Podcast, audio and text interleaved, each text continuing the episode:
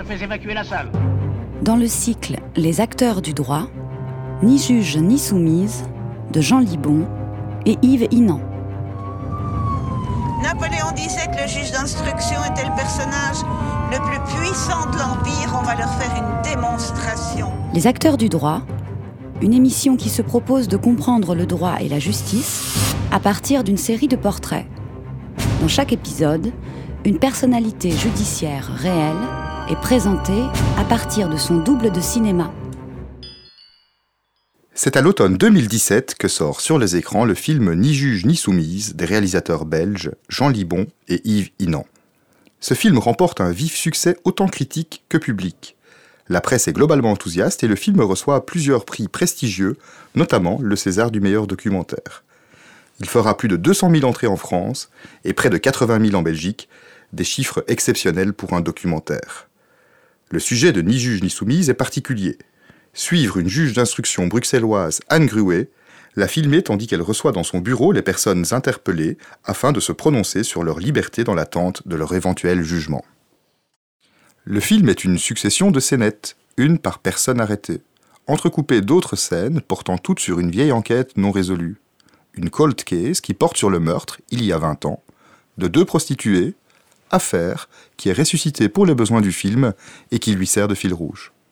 De nouvelles techniques d'enquête permettent en effet d'espérer résoudre cette affaire, si possible, sous l'œil de la caméra. Il y a peut-être encore une photo de moi il y a 20 ans. Ça, c'est l'autopsie, voyons toujours. Mais elle, c'est des coups de couteau, c'est pas un étranglement. Clac.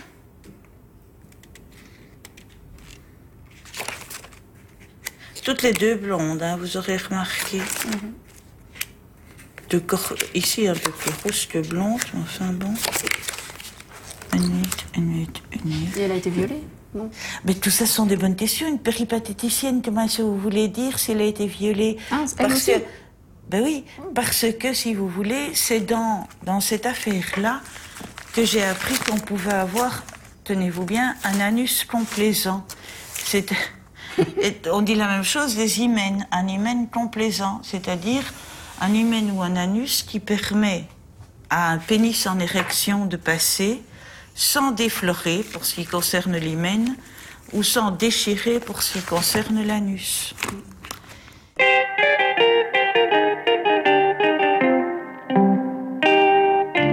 Le succès de Ni juge ni soumise consacre sur grand écran un style singulier qui fit les beaux jours des télévisions publiques belges et françaises entre 1985 et 2012. Jean Libon, co-réalisateur du film, est en effet l'un des fondateurs de Striptease, une émission devenue culte, née de la volonté de jeunes journalistes belges d'abandonner les codes du grand reportage au profit du documentaire de proximité. L'autre réalisateur de Ni juge ni soumise, Yves Inan, fit partie de l'équipe régulière de Striptease. 30 réalisateurs tournèrent en effet au fil des ans près de 850 reportages en respectant une charte éditoriale particulièrement stricte. Pas de commentaires écrits ou parlés, cadrage et éclairage rudimentaires, aucune musique, si ce n'est celle du générique de chaque émission, un air traditionnel malien repris par une fanfare belge décalée. L'écriture de striptease est d'une énorme frustration. On avait toujours l'impression J'imagine un peu comme vous, qu'on racontait, on devait toujours raconter une autre histoire que celle qu'on voyait. Donc on s'est dit à un moment, plutôt que d'aller courir au monde dans des langages qu'on ne connaît pas, des, langages parfois un peu bizarres qu'on ne connaît pas, restons près de chez nous et passons plus de temps avec notre voisin, etc. Et foutons à la porte tous les trucs de télévision de cinéma, c'est-à-dire la musique, le commentaire, en fait, toutes ces merdes qui, qui, qui, qui vous prennent toujours pour des imbéciles. Si Striptease a bouleversé la grammaire du reportage télévisé, le dispositif sur lequel repose l'émission n'est pas inédit. Il s'inscrit dans le sillage du cinéma direct, un courant apparu dans les années 60, suite à certaines évolutions techniques permettant à l'aide d'un matériel relativement maniable de filmer et de prendre du son de façon synchrone. C'est à cette période que, suivant la belle expression du critique français François Ninet, le documentaire devint enfin parlant et non plus seulement parlé. Une telle technique pourrait laisser penser que la frontière entre la fiction et le documentaire est étanche, la fiction reposant sur un récit construit et inventé, le documentaire sur un réel donné. Mais, en définitive, Fiction et documentaire sont deux façons différentes mais voisines d'interroger le réel par le fait même d'en rendre compte. D'ailleurs, les réalisateurs de Ni juge ni soumise se revendiquent de la fiction et de ses codes, alors que leur dispositif apparaît restituer la réalité de façon brute et sans artifice. Oh, dites-toi, t'en as mis beaucoup trop, moi. Non, pas du tout. J'ai d'abord eu euh, Mutlija, Monsieur Mutlija, qui est un ancien client qui revenait pour autre cause. Et oui. que tu as libéré. Et oui. Oh, tata. Bah oui, je l'ai libéré. Non, Qu'est-ce mais qu'il avait fait? Bah, il avait un peu harcelé, un peu menacé, un peu emmerdé Bobonne, quoi. Enfin, je veux dire, rien que de très normal dans la bouche d'un Albanais. Ni juge ni soumise est donc bien la restitution fictionnalisée d'une réalité particulière, celle d'une juge d'instruction bruxelloise au début du XXIe siècle. S'ils s'efforcent de coller au plus près du réel, les réalisateurs Jean Libon et Yves Inan placent également entre le regard et leur sujet une distance quasi clinique. La sobriété de la mise en scène accentue cet effet de distanciation. Une distanciation que l'on ressent également sur le fond, par leur farouche refus de tout didactisme, par leur volonté de ne pas asséner un message univoque, les réalisateurs de striptease ont en quelque sorte exacerbé une ambition que résume d'ailleurs assez bien le slogan de l'émission. Striptease, l'émission qui vous déshabille. En donnant à voir des personnalités excentriques, fantasques ou borderline, l'émission invite son public à interroger ses propres conduites et le rapport qu'il entretient avec les normes sociales. En spéculant à raison sur la pulsion scopique du spectateur, sinon sur ses instincts voyeuristes, Striptease le conduit à questionner son propre regard et les motifs qui l'animent. Le film Ni juge ni soumise constitue à ce titre la prolongation sur grand écran de cet agenda autant esthétique que politique. Quand des gens nous écrivaient, on, regarde votre émission, trois générations, grands-parents, parents et enfants, quand c'est fini, on ferme la télé, on s'engueule, mais moi je trouvais ça formidable, parce que je trouve que euh, dans le genre de métier que l'on fait, on n'est pas là pour euh, être des bénis oui-oui et, et- tranquilliser les gens. Je crois que ce sont des films qui doivent être pour un, je ne dis pas faire la révolution, mais au moins réfléchir, avoir des petits points dans la tête. Je oh, je me réveille, il se passe quelque chose ici. Ça me permet de réfléchir. Ou à 4 heures du matin, dans mon lit, eh ben merde, euh, quelque chose qui m'angoisse, euh, voilà quoi. Si le film a suscité une adhésion importante de la part du grand public, de nombreuses voix critiques, plus savantes, plus situées, se sont élevées au sein des milieux juridiques et académiques.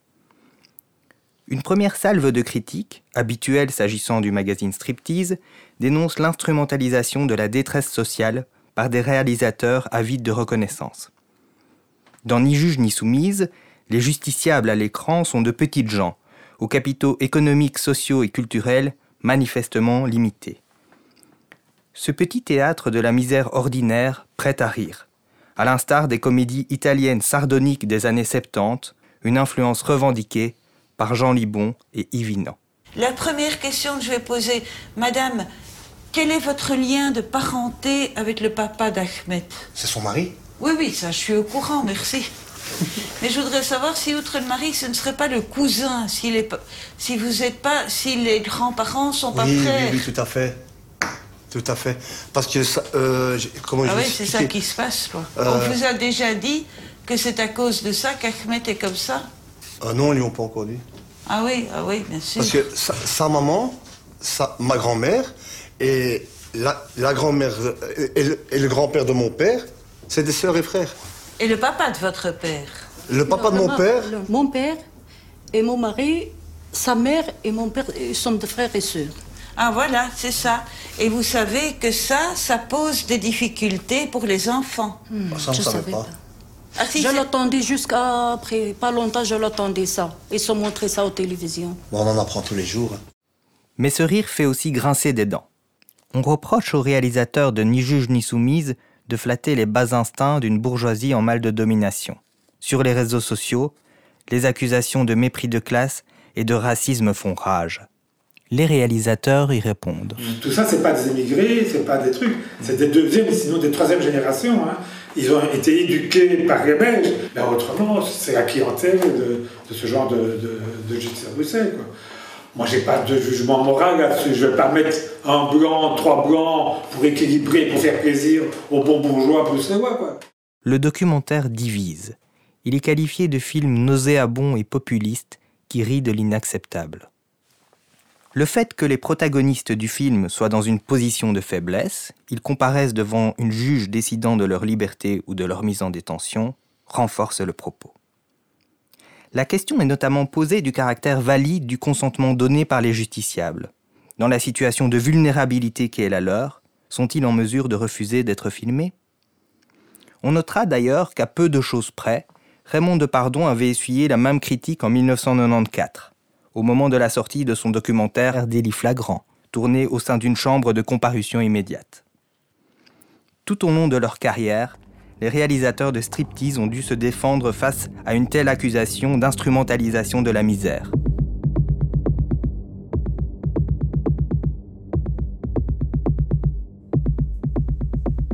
It's not easy to be free, but then it's harder not to be. Don't let them get into your head. You need to give away everything you have. You need to give away everything you have. C'est à l'égard de la juge que les mots de l'intelligentsia sont les plus sévères. Un paternalisme choquant et révoltant. Une honte pour la profession. Narcisse au palais de justice. Certaines critiques parmi les plus virulentes viennent des professionnels de la justice, des professeurs de droit, des avocats, mais également des magistrats. Bref, des collègues de la protagoniste du film, la juge d'instruction Anne Gruet. Il s'insurge notamment contre la désacralisation de la fonction judiciaire, à laquelle contribue le film en montrant une juge plus encline à menacer physiquement un suspect qu'à lui rappeler son droit à la présomption d'innocence. Je vous poser une question, s'il vous plaît. Oui. Je voudrais savoir l'ADN. Je suis obligé de le donner? Ou c'est mon droit de ne pas le donner? Vous pouvez dire non, il n'y a aucun problème. Et moi, j'ordonne qu'on le prenne. Et puis, si on doit vous plaquer au sol, on le fera. Vous me poursuivez pour cela? Je vous plaque au sol et je le prends.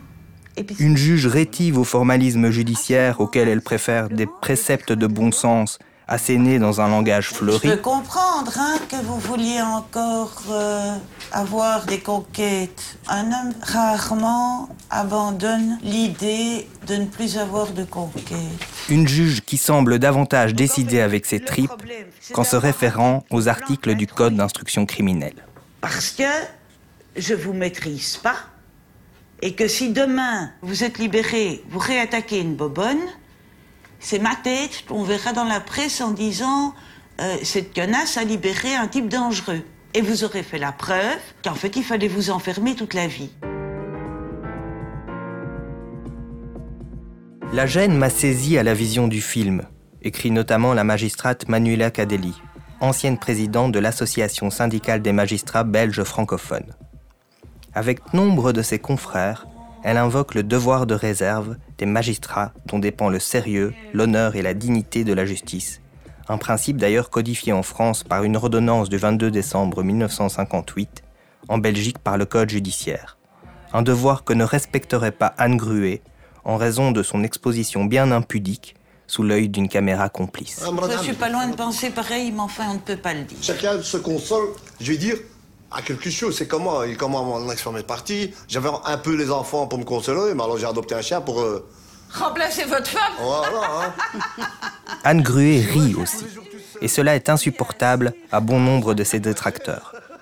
Dans son cabinet, le bon mot l'emporte sur la procédure, le trait d'humour sur la formule sentencieuse.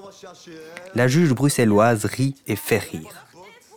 Mais elle ne rit pas aux dépens des justiciables, comme lui ont reproché les critiques. Le plus souvent, elle rit avec eux. C'est là une différence essentielle. Plutôt que l'affirmation unilatérale d'une autorité, Anne Gruet vise l'instauration d'un dialogue, comme elle l'explique à Antoine Garapon, à l'antenne de France Culture. Et, le, votre cabinet d'instruction, c'est un tout petit théâtre de reconnaissance mutuelle. Oui, je ne suis pas différente d'eux, ils ne sont pas différents de moi, et nous devons tous les deux faire un pas vers l'autre, sinon on n'en sortira pas. Hein. Oui. Et à ce propos-là, l'humour est généralement le meilleur moyen de rapprocher deux êtres. Et ça marche? Bien sûr, ça marche. Le rire a toujours été le propre de l'homme. Et il a sa nu, place, il a sa place dans un cabinet d'instruction. Mais vous l'avez vu, oui. Le rire est donc communication. Il participe à la dimension pédagogique de la justice qu'entend servir Anne Gruet. Celle-ci insiste d'ailleurs, dans chacun des nombreux entretiens qu'elle a accordés à la sortie du film, sur le rôle éducatif du juge d'instruction, qui instruit autant une enquête qu'une personne. Dans ce contexte, l'humour peut constituer un puissant médium qui permet de retisser un lien social, de recréer une connivence avec des personnes dont la vulnérabilité a causé l'isolement.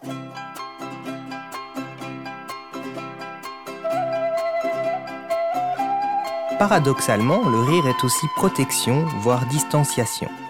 Car ni juge ni soumise présente une vertu qu'on peut difficilement lui contester, et qui a autant convaincu le public profane qu'elle a laissé froid les professionnels de la justice.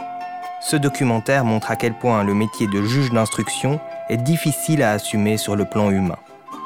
L'humour incisif dont fait preuve Anne Gruet a évidemment pour fonction de mettre à distance les affects suscités par la fonction qu'elle exerce, de contribuer à la gestion des émotions éprouvantes que génèrent la plupart des interactions qui se nouent dans son cabinet, autour du cadavre disséqué d'une victime ou sur la scène d'un crime.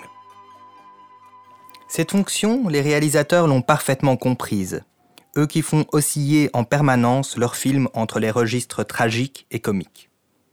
Les éclats de rire que leur montage suscite ont moins pour but d'occulter la tragédie de la justice que de la rendre plus visible encore. Mais parfois le rire s'étrangle, parfois il cesse car il ne peut rien face à la folie. Dans une scène glaçante où la juge Anne Gruet auditionne une mère qui confesse l'assassinat de son enfant, aucun trait d'humour n'a sa place. C'est aussi la seule scène où la magistrate s'autorise un contact physique avec une justiciable, une main bienveillante sur une épaule. Elle qui met un point d'honneur à ne jamais serrer la main de ses clients, comme elle les appelle. Je suppose que Maître Colin n'a pas d'autres questions. Non, madame, je, je vous remercie. Madame, venez derrière moi, on va tout corriger. Vous, cédez votre chaise, allez vous asseoir là? Ça va? Je vous montre le truc, d'accord? Ouais. Le fils de Satan, je vais dire, donc. Cet enfant de Satan. Un jour, j'ai vu Jésus dans mon rêve, maître. Jésus? Oui. Je viens faire là-dedans, celui-là. Attendez, hein, après une minute, parce que sinon j'en suis plus. J'ai fait des rêves étranges, notamment que cet enfant de Satan ne serait pas un être humain normal et qu'il était le diable. Et vous avez vu Jésus? Ça, je l'ai vu en 2005. Ou 2006. 2005, quand la lune est tombée, ou en 2006 Après que la lune est tombée. Et après que la lune soit tombée, soit tombée. hein. Et puis j'ai vu deux fois le prophète Mohammed dans mon rêve.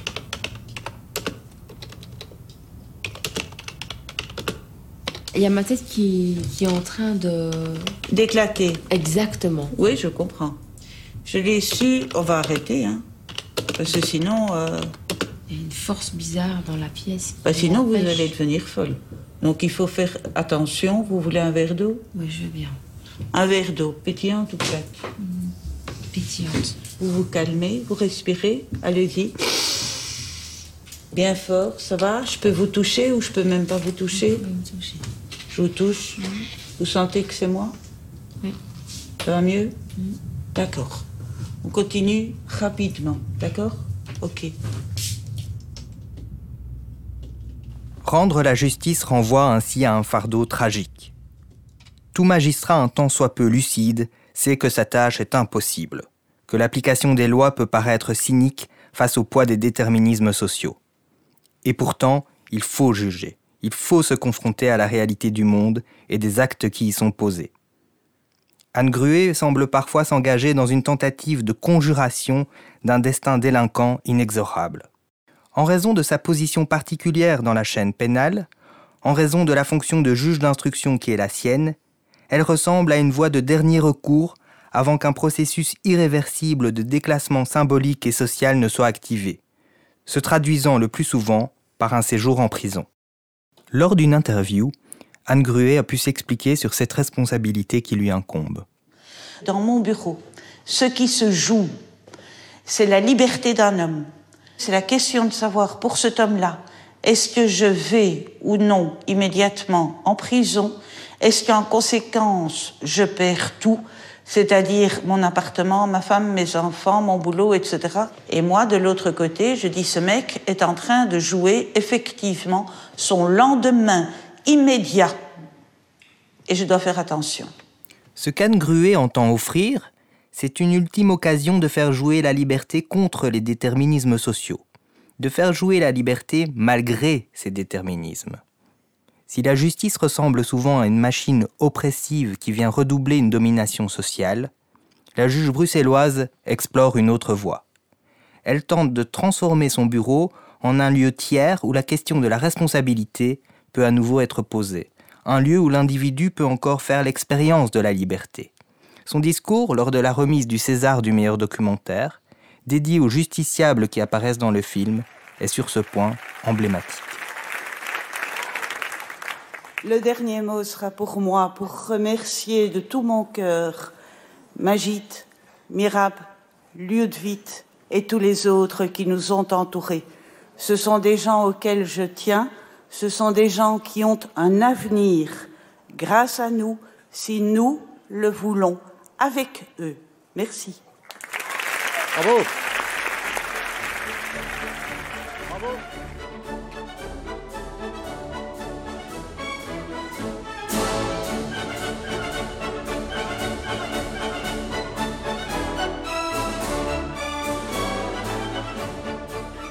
Si certains blâment la familiarité d'Anne Gruet, son côté naturel, qu'il juge peu compatible avec le sérieux que requiert l'exercice de la justice, d'autres lui reprochent paradoxalement de se donner en spectacle, de jouer une partition suggérée par la présence d'une caméra complaisante, dirigée par deux réalisateurs admiratifs.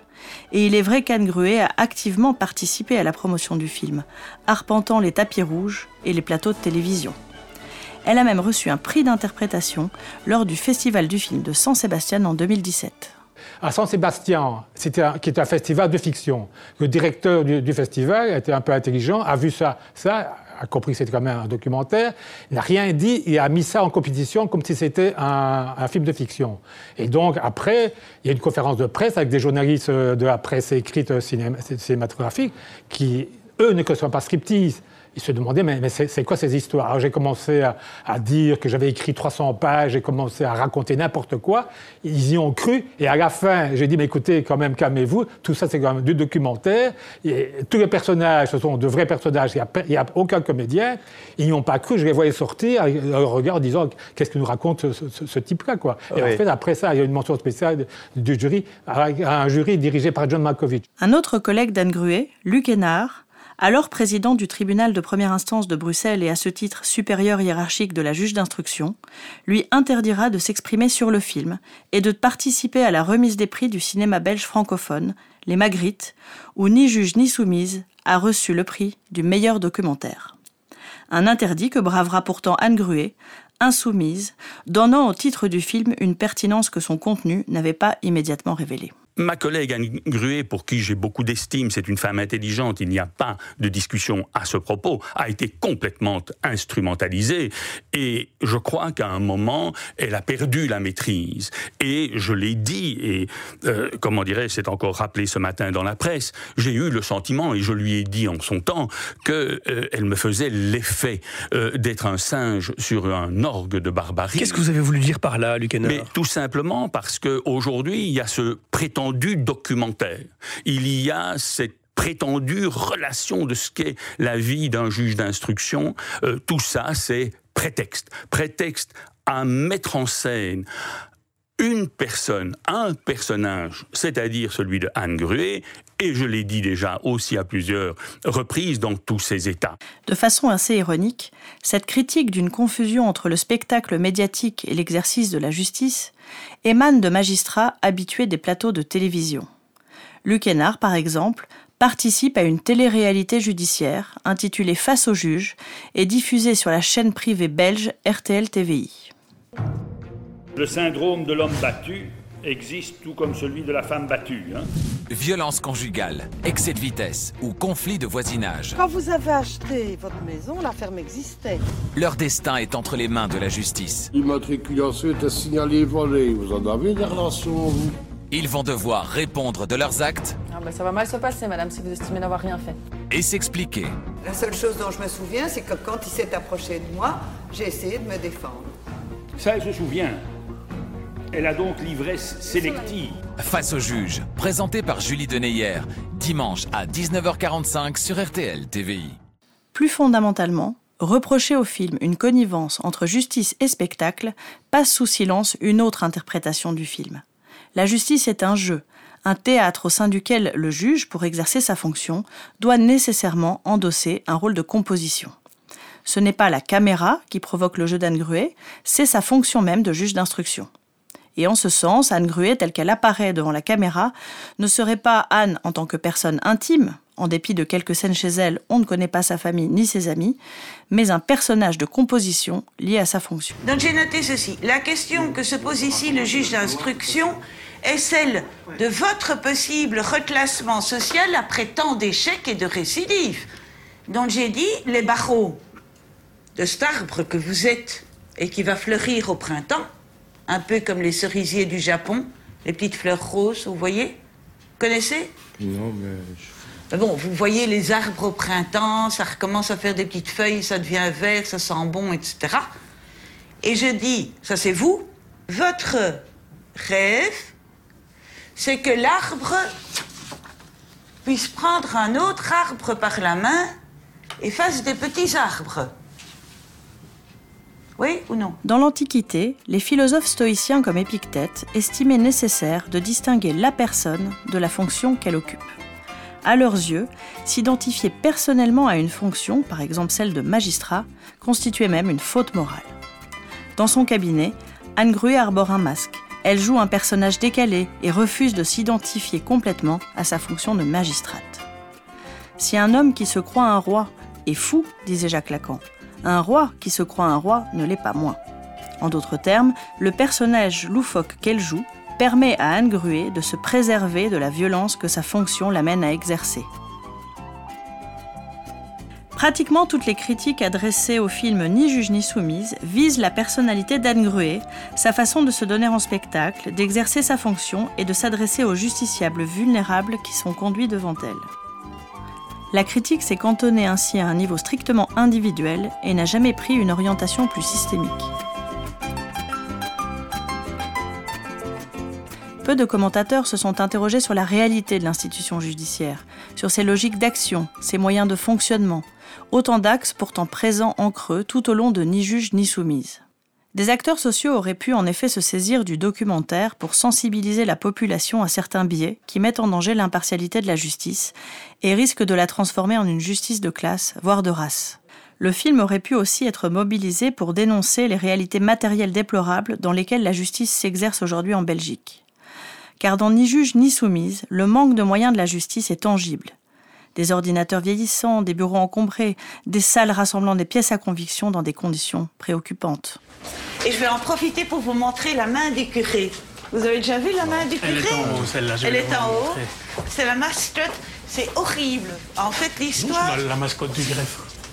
Le curé est mort et on retrouve sur sa main le numéro d'une plaque de voiture. Pour préserver la plaque de voiture, on coupe la main du curé, laquelle a vécu, enfin si j'ose dire, pendant je ne sais pas combien d'années, dans le frigo. Vous saviez ça? Et quand vous ouvriez le freezer, que n'importe quel pecno pouvait ouvrir, il y avait la main du curé. Ah, mais même pas emballé ou dans un. Ah, la main du curé. Il y avait Dans la main bocal. du curé. Oui, Euh. je dois dire qu'au moins, à la vue du public, surgelé dans le frigérateur, un peu comme un pied de porc. Encore une chose que c'est sur sa main qu'il a écrit. Hein. Des magistrats ont critiqué le travail d'Anne Gruet ou l'image de la justice que le film renvoie, mais aucun ne s'est saisi de son potentiel critique, alors même qu'ils participeront, peu après la sortie du documentaire, au mouvement 66 jours pour sauver la justice. À l'agonie, à bout de souffle, à la dérive, à l'abandon.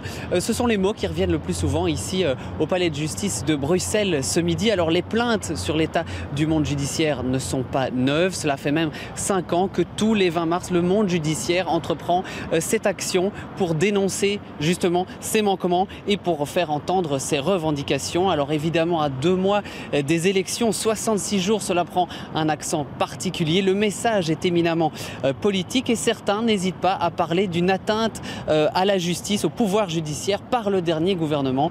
Ainsi, dans le spectacle parfois obscène que livre Ni juge ni soumise, la plupart des critiques outrées semblent avoir manqué l'essentiel, le potentiel critique de ce documentaire à l'égard de la société contemporaine.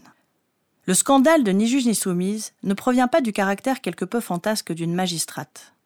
Le scandale, c'est l'échec des politiques sociales ou d'intégration qui conduit devant elle presque mécaniquement des prévenus issus de milieux défavorisés. Le scandale, c'est le sous-financement de la justice, ainsi que le manque d'effectifs dont ce département souffre de manière chronique. Le scandale, disait Pérec, c'est pas le coup de grisou, c'est la mine. Fidèles à leur projet, Yvinon et Jean Libon ont soigneusement évité de faire un film sur la justice, de proposer une thèse sur la crise qu'elle traverse aujourd'hui. À la démonstration argumentée, ils ont préféré le ton de l'anecdote et de la provocation. Mais la provocation n'est-elle pas, comme l'écrivait Bertolt Brecht, une façon de remettre la réalité sur ses pieds? L'audience criminelle élevée Les actrices du droit, ni juges ni soumises, de Jean Libon et Yves Inan. Une émission produite par Julien Pierret, Vincent Lefebvre et Julie Allard, réalisée par Lucien Auriol avec l'aide de Camille Bloomberg.